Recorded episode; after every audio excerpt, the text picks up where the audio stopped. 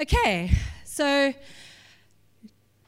this is us. This is who we are as a church. We have seven values that we are wanting to uh, teach on, to bring across, to inspire, and to encourage. And last week, we started with Jason speaking about unity. If my face is going very red, it's because I'm hot already. Okay. Uh, and um, he really did a fantastic message about how important it is to have unity. We cannot have unity if we don't love those that we serve with and those that we serve and the community at large. So if you didn't get to listen to the message um, online as well, you can, you can download it from our website or on our podcasts. But these seven values that we want to cover so last week was unity. Today I'm going to speak about generosity. And um, some of our other values are um, devotion, warmth, humility, faithfulness, celebration. There's just the, these um, values are not just church values, they're not just values that we like. And so, therefore, when you come on a Sunday, those are the values that we want you to have. These are kingdom values. These are values that you find in the Bible. And so we actually want these values to become a part of who we are so that when we leave the building on a Sunday, we actually take these values into our communities, into our workplaces. And so that is why we want um, us as a church to be living these values every single day. All right. Now, I, I heard the story um, in the second century, which was uh, second century was AD, so before Jesus, um, people would have, they would have been referred to as pagans, okay, unbelievers, um, which I don't know if there's a better word, but anyway, that's the word we're going to go with this morning. Um, they lived. Um, in, a, in a time where, um, especially in, in the Roman Empire, the cities, uh, the historians actually um, reported that about every 13 years they um, had a massive calamity. There would be a massive disaster that they would face. It would either be a disaster of um, fire or an earthquake or a plague or even um, uh, like a, a, war. You know, th- there would be like a, a military conquest. And what the people would do every time this calamity or this disaster would uh, fall on them is that um, they would react in a certain way. Now, you can imagine every time something happened in the, in the second century, the way that things were built, um, everything would burn down, everything would tumble because everything was, was, was uh, fire well, hazardous, if you want to call it that, okay? So everything would burn down. And what people would do is they would literally just want to take care of themselves. So they would um, just like, like let's say somebody got the plague and, and now all of a sudden everyone's getting the plague and they would just drop down sick on the side of the road. They would literally kick them into the ditches. Like they didn't want to have to deal with sick people. They didn't want to have to deal with trouble. They would run from trouble. And not only did they run from trouble they would leave their children they would leave their loved ones, they would leave their neighbors, they would leave the elderly because the, the mindset or the view of the pagans at that time was I need to save myself, me first. And so that was very much how life was uh, before Christ. Then in um, the third century, there was a theologian by the name of Eusebius of Caesarea. I think I've actually got a photo of him coming up. Um, there you go, you, a photo. Okay, I'm glad Jason picked up on that. Okay, it's a photo. We'll just pretend it's a photo and pretend that's what he looked like. Okay? And he is obviously coming out of a time which was before Christ, and now he is seeing what's happening in the world after Christ. And this is what he wrote.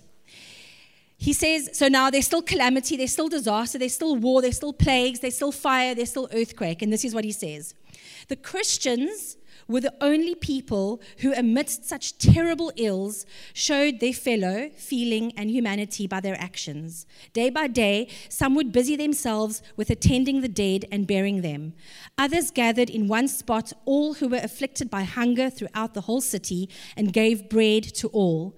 When this became known, the people, that is, the pagan population, glorified the Christian God, and convinced by the very facts confessed that the Christians alone were truly pious and religious. So, from one extreme to the other, where we're kicking people into the, into the gutters because I, you know, I have to save myself, to watching people take care. And they would have got sick from taking care. They would have also suffered from taking care. But something changed. And that something was meeting Jesus, was hearing the truth about Jesus, was having who Jesus was give them a new perspective on generosity. So the only people that stood up for what they believed in at that time were the Christians. And um, what set them apart, what people noticed about them, was that their love for people, their generosity, and their service. That's what set them apart. And what happened during that time, this um, Eusebius of Caesarea um, uh, writes that um, there was so much growth in the Christian church at that time that all the countries on the Mediterranean um, actually had like massive growth, and um, the church exploded because of what people were seeing, of what they were witnessing from these Christians, from these people who were acting differently to what they had known before, who were acting out of a love and a concern, and not only for themselves, but for others. And so I was thinking about this a lot, and I was thinking when we look at our own lives, when we look at the world around us today, all right, um, it's very clear that even if we call ourselves Christians, we are very much affected by the culture of the world around us very often we actually have to ask ourselves are we following the culture of the world or are we following the culture of God's kingdom? Because the world today has so mixed the two together that sometimes we don't know the difference. Sometimes we don't know is this actually what God would want, how He would want me to live? Or is this actually what the world has convinced me and I've become so accustomed to that culture, I don't know the difference. Anyone relate to that? I know I do. And um, when that happens, when we become um, so influenced by the world, it actually starts influencing the way we even read God's word. We even start taking God's word out of context. And God's word says it's better to give than to receive. But let's be honest, giving in the way that the Bible talks about goes against um, conventional wisdom. Okay? Conventional wisdom says, keep everything you have. Godly um, wisdom says that generous living is the approach that we should have to life. Generous living is the way that we should do things. Now, let me clarify before I go any further this is not a message about money. This is a message about a heart attitude to living a generous life. Because if generous living was just about money, that would be easy for, for actually most of us. Because if we earned a hundred rand we could, and gave one rand to somebody, or whether we earned a million rand and gave a hundred thousand to somebody, we would just think, well, money solves everything. But generous living is about a heart, it's about a lifestyle, it's about an attitude um, that is so much more encompassing than just that. So, let me give you a kind of working definition of generosity. So, generosity is a lifestyle, a lifestyle in which we share all that we have, who we are, or will become as evidence of God's love. That's a lifestyle of generosity. It's not enough for us just to talk about generosity. We can't just talk about it and say, oh, I want to be generous. What makes generosity a real and powerful witness to God's love is our actions. That is what makes it real and powerful, is that, is that our actions and our words, our words and our actions need to line up. Generosity flows from a belief that all that we have and who we are is not ours to hoard, but ours to share because God has shared all that He is with us. Anyone ever watch those shows on TV where people have hoarding issues? Picture yourself hoarding like that, where it's just chaos. And you, you can't even walk through the house and you can't, you can't think straight, you can't cope. That is what happens when we hoard all that God has, has given us, all that He has made us to be. It's like, it's like those shows. You know, we need to clear it out. We need to get rid of it because what happens when we don't hoard? What happens when we give? When you when you hold something tight in your hand, all right? Everyone do this. Okay? When you let it go, what happens? Your hand is open for God to give you again. And so you give, you get, and you give. And that is what a generous lifestyle is. And Jesus spoke about generosity a lot. There are so many scriptures where Jesus talks about generosity. And um, if Jesus spoke about it so much, then we should take note of it. Then we should actually see what he has to say. And hopefully, what it'll do is it'll help us to better understand and how we should respond to the biblical message of generosity. Now, let's go back to the beginning because I think it's always good to go to the beginning and see, right? When we know in um, Genesis 3 1 to 7, we read about how the serpent approached Eve in the Garden of Eden. And she um, is, is having a conversation with him, which again was the first mistake, okay? And she. Um, he, he asks her, What is it that God has given you? What are you allowed to do? And of course, she says, I'm allowed to eat from all the trees. We're allowed to have from, from, from all the trees in the garden except that one tree. And what is the first thing that the serpent does? Is he taps into her, into her need for wanting more. He says, But did he really say that you can't have? Why wouldn't you want that? Imagine being able to have everything you have and that have more, you know? And he actually tempts her to the point where she gives in and she eats it. And what does that do? She eats from the tree of the knowledge of good and evil, and it opens her eyes not to be better, but to realize where God was protecting her or protecting them from good and evil. Now she sees good and evil, and she hasn't received more. She's actually lost in the long run. She's actually now living um, you know, in, in a, in, a, way that she didn't have to before. She's aware, they're aware of their nakedness, and that's nakedness outside and inside. You know, all of a sudden you, you know, you're so aware, what can I share, what can't I share? And it changed everything. So since the beginning of time, humanity has been confronted with this lie that we see in Genesis.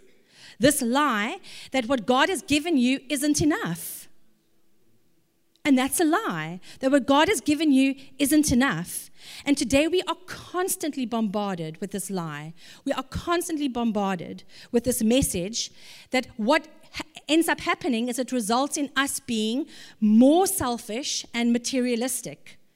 And so we think, okay, well, then obviously, if the Joneses next door have this, I also need that. So I can't give because I need to get more. And I won't get more if I give. I won't have more time to myself if I give of myself. I won't um, be able to watch five hours of Netflix if I give four hours to the, to, to the church or to the community project or, or to that family member of mine who needs help. It becomes almost like a scarcity mindset. I don't have enough, so I've got to get more. Author uh, Randy Alcorn, he shares an interesting insight into this question, right? Into this question of, um, like, I want more. He says, God's grace is the lightning, and our giving is the thunder. Just like thunder follows lightning, giving follows grace. It is possible to give without a deep understanding of God's grace, because we see many people give um, who don't have an understanding of God's grace. But it is impossible to have a deep understanding of grace and not give. So, God's grace is the lightning, and our giving is the thunder. So, is it possible that we actually don't have a generosity problem?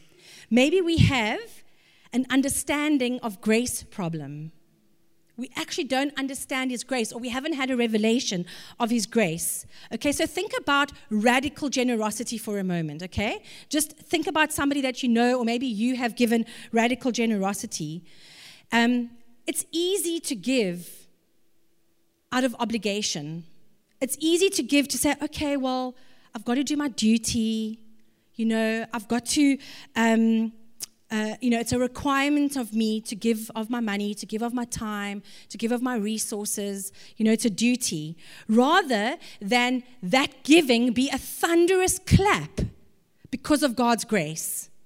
Okay? Where we are so grateful for what He has done for us that, that our generosity is a, like a thunderous response to what God has done for us. And I know for a lot of us, we think, well, that's irresponsible. You know, what if um, I give something that I didn't want to give away? What if, um, you know, shouldn't I be storing, saving, keeping my walls up high, protecting myself? Shouldn't I be doing that? That can often be our response to generosity. And um, on our website, um, it actually says, we, we have one uh, page on our website where it says that we believe that Jesus is the purest example of generosity. Jesus not only offered his life, he also gave of himself in teachings, healings, feeding the hungry, caring for the vulnerable, and cared for those far from God. So he is the purest example of generosity. And a misconception about generosity is that um, generosity is only um, a, a response to justice or compassion. We think, okay, um, I, have heard about this need, there, so I've got to be compassionate. I've got to like fulfill that social justice need, and we think that that equals generosity. Yes, it does, but that's not all. It's so much more than that, okay? Generosity is a response to God's grace and it's a lifestyle. So it's not just responding to a need, it's an everyday thing. It's having a revelation of what generosity is and making it part of your everyday life. Generosity is a learned habit of being open handed and available with all that we are and all that we have. And you know what generosity does? It changes things inside of us. But not only does it change things inside of us, it changes the atmosphere around us. It changes everything. Anyone ever been around someone who is really generous? And there's just this atmosphere of lightness and and I'm not talking about where there are strings attached, not that type of generosity. I'm talking about pure godly generosity, where it's just great to be around those people because you know their, their heart, you know, it's, it's like God is shining out of them. You know, Jesus, they're shining Jesus light. But I think sometimes what happens is that we're afraid to give. We're afraid that if we give, we will be taken for granted, that we'll take, be taken advantage of, um, we'll lose something that we wanted. But, you know, we don't have to be afraid of generosity. When we have a personal revelation of biblical generosity, we don't have to be afraid because we still speak to God. We still ask God to lead us and to guide us in our generosity. We don't just roll on the floor and say, everyone walk all over me. That's not the generosity I'm talking about. That's being walked all over. I'm talking about a generosity where your heart attitude is open to God to say, God, what do you want me to do in this situation? God, how do you want me to respond? What is it that I can give of myself? What resources do I have that will make a difference in this situation? The message paraphrase of Proverbs 11:24 is hectic, but I'm going to read it anyway. It says, "The world of the generous gets larger and larger; the world of the stingy gets smaller and smaller." Okay, that's hectic, I know. But I think it's a good way to explain because what happens is, is that when we keep things to ourselves, our mindset becomes smaller, our focus becomes smaller, and actually our world becomes smaller. We have less influence. We have, yeah, it's just everything becomes smaller. But when we are generous, our hearts are open, our world becomes larger and we have more influence. I love what Pastor Chris Hodges says. He says, The value of life isn't determined by how much I achieve or accumulate, but by how much of myself I give away. Can I say that again? The value of life isn't determined by how much I achieve or accumulate, but by how much of myself I give away. And we get to choose to live generously. Isn't that amazing? No one's going to force you. We actually get to choose it, but we need to choose it. Because we're actually going to like that person that we become when we live a generous lifestyle. Okay, we actually get to choose to be generous. Psalm 112, verse 5 says that good will come to those who are generous and lend freely, who conduct their affairs with justice. Now, I want to read the scripture to you. It's a little bit long, but I just absolutely love it. And it's going to come up on the screen. Okay, it's from 2 Corinthians 8, verse 1 to 12. It says, and this is Paul talking to the Corinthian church about what he has seen happen in Macedonia. It says, And now, brothers and sisters, we want you to know about the grace that God um, has given the Macedonian churches. Now, listen to this. In the midst of a very severe trial, their overflowing joy and their extreme poverty welled up in rich generosity. That is like backwards, right? Okay? For I testify that they gave as much as they were able and even beyond their ability. Entirely on their own, they urgently pleaded with us for the privilege of sharing in the service to the Lord's people, because it's a privilege to share what God has given you. And they exceeded our expectations. They gave themselves, this is very important, first of all to the Lord, and then by the will of God also to us. There's an order. You give yourself first to God and then to others. So we urge Titus, just as he had earlier made a beginning, to bring also to completion this act of grace on your part. But since you excel in everything, in faith, in speech, in knowledge, in complete earnestness, and in the love we have um, kindled in you. Does it say kindled? Sorry, I can't read. Okay. See that you also excel in the grace of giving. So, what is he saying? You guys are fantastic in all everything that makes you a great church, but don't forget about generosity. I am not commanding you, but I want to test the sincerity of your love by comparing it with the earnestness of others. For you know the grace of our Lord Jesus Christ, that though he was rich, yet for your sake he became poor, so that you through this his poverty might become rich. And there is my judgment, and here is my judgment about what is best for you in this matter.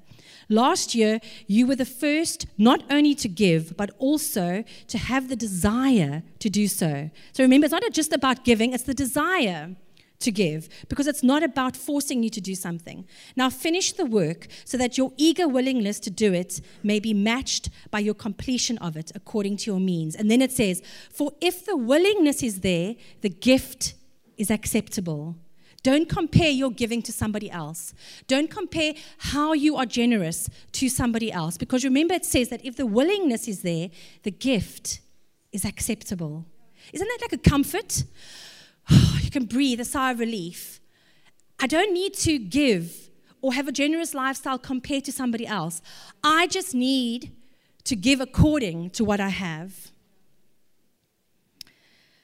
not according to what one does not have. Generosity is something that we get to choose. And so I just want to quickly mention three things that will, um, that I believe um, helps us with a generous lifestyle. So, generous living from a place of grace, okay? When we want to live generous lives, we've got to start from a place of grace. God's greatest act of generosity was sending his son, Jesus to die for our sins.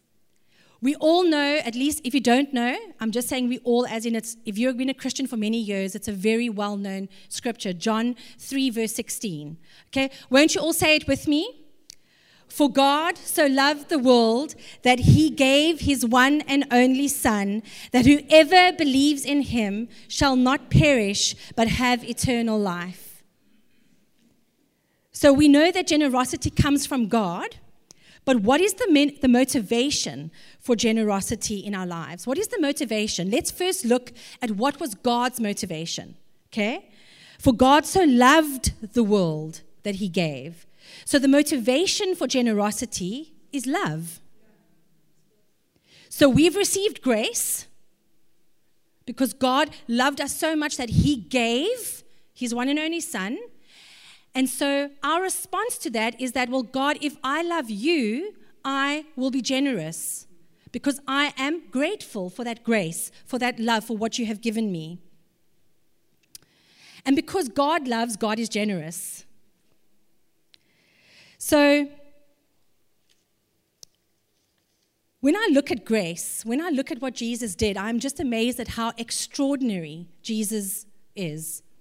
I was listening to a message of um, Chris Hodges, and he says that, like, Jesus saw that there was a sin problem, and he didn't just write a check. Jesus saw that there was a sin problem, and he didn't send somebody else. He gave his life. He gave what he had, what he could. He gave his own life. He gave himself for us. And then we can also look at generous living from a place of gratitude. So we've, you, you can look at it from a place of grace, and then you need to look at it from a place of gratitude. 2 Corinthians 9, verse 7 says that each of you should give what you have decided in your heart to give, not reluctantly or under compulsion, for God loves a cheerful giver. Do you know that that scripture is not just about money? It's about your life. God loves a cheerful giver. Now, in my life, I've experienced many, many, many generous people. But my life started out where I used to spend an enormous amount of time with my Oma, my, my, mother's mom, because she was a single mom and I used to have to often stay by her school holidays, weekends, and so on. And she was one of the most generous people that I knew. If she was cooking a pot of food and somebody came knocking on the door to ask her something, she would want to offer them a plate of food she would give the clothes off her back to, to um, help somebody. She would have one rand in her purse because she earned the government pension. She would have one rand in her purse because when I was a little girl, I would ask if I could go to the shop up the road to buy some sweets. It would be her last one rand, but she would give it to me. Another person that I just feel lives, and, and I'm, I'm only sharing this because I can only share from my own experience that I feel lives an extremely generous life is my mother in law, Rensha. She gives of herself in ways that we would never even see.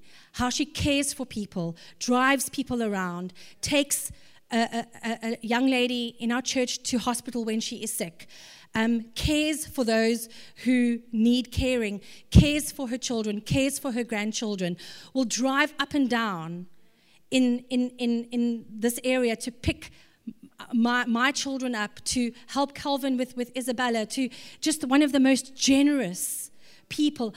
And, and you know, sometimes I can see the burden on her face, but she won't say no if she believes that that is what God wants her to do. And so, my mom in law is one of the most generous people that I know. The thing is, that we see God's generosity, we see His grace, and maybe we think we want to repay Him. You know, we think, okay, well, surely I, I, should repay you, God. Psalm 116, uh, verse 12 says that, What can I offer the Lord for all He has done for me? We can't. We can offer Him, we, we can't repay Him for what He has done. But generous living affects those around us, right? So if you're a really generous person, it affects those around you. And so people might ask, Why? Why are you so generous? Why do you do what you do? Let's look at Exodus 13, verse 14 to 15. It says, And in the future, your children will ask, What does all this mean? Then you will tell them. Sorry, this is when the Israelites were um, set free from, from Egypt, and uh, the, the parents were obviously sacrificing gifts to God to thank Him for what He had done. And now the kids are asking them, Why do you do this? And, this, and then the response is, With the power of His mighty hand, the Lord brought us out of Egypt, the place of our slavery. And later on, um, further down, it says, That is why I now sacrifice.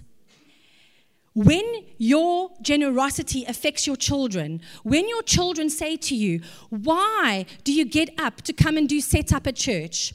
Why do you get up early to serve on the worship team? Why do you get up early to do kids' church?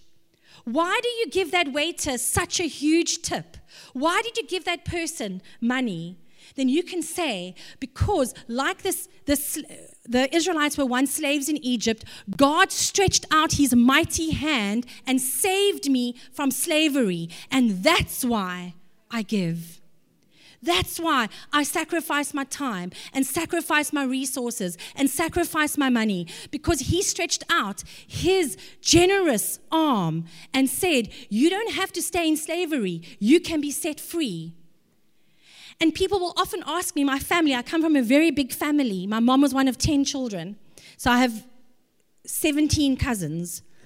And they'll say to me, Why, you know, especially when I first got married to Jason and, and we were in the church, why do you do what you do? And I say, Because when I was 24 years old and in a dark pit, God stretched out his mighty arm and rescued me from a life that was not pleasing to him, that was very sad and depressing. And that's why I do what I do.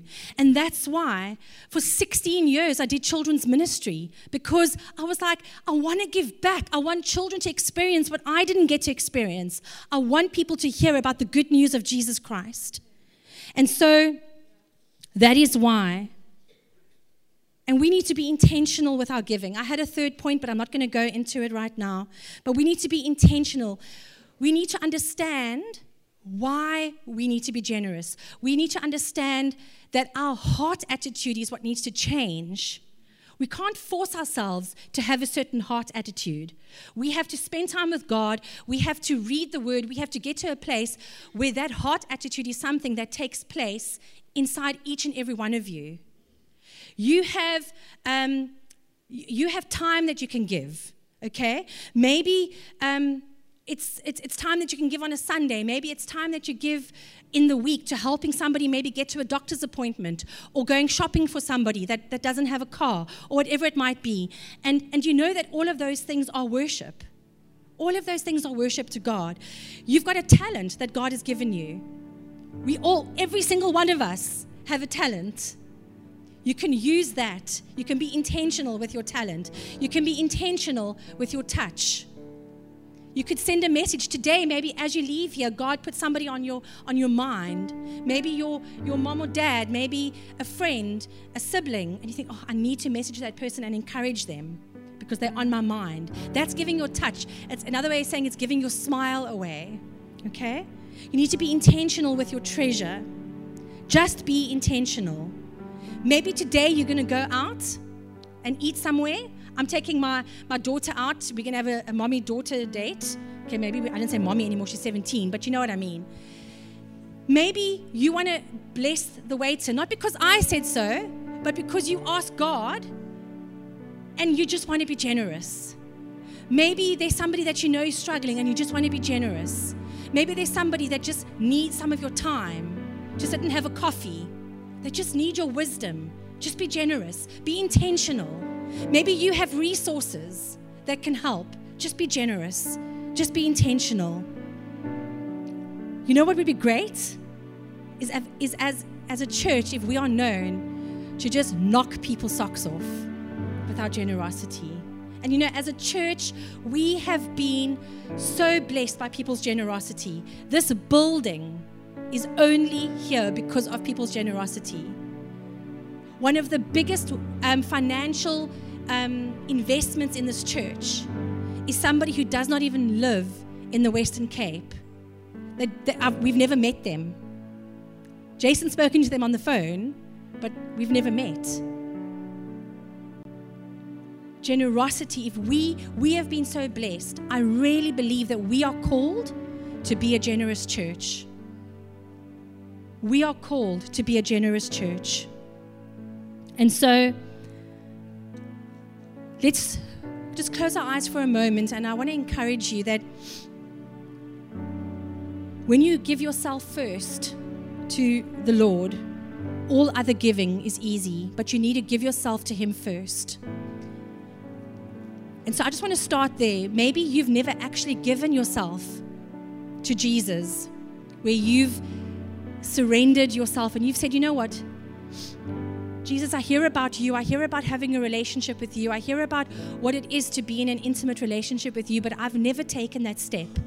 Then this morning, I want to encourage you to let that be the first step that you take. Let that be the step where you realize God's grace on your life. You realize what He has done for you, what He has paid the price He has paid, and where you respond with a thunderous clap and you say, God, I want to be in a personal relationship with you. I'm going to ask you to be bold this morning. And if you want me to pray for you, I'm going to ask you to actually just put your hand up. No one is looking around. But if you want to say, Yes, Susan, I want to start a personal relationship with Jesus, won't you respond with a thunderous clap of just putting your hand up so that I can see who I'm praying for?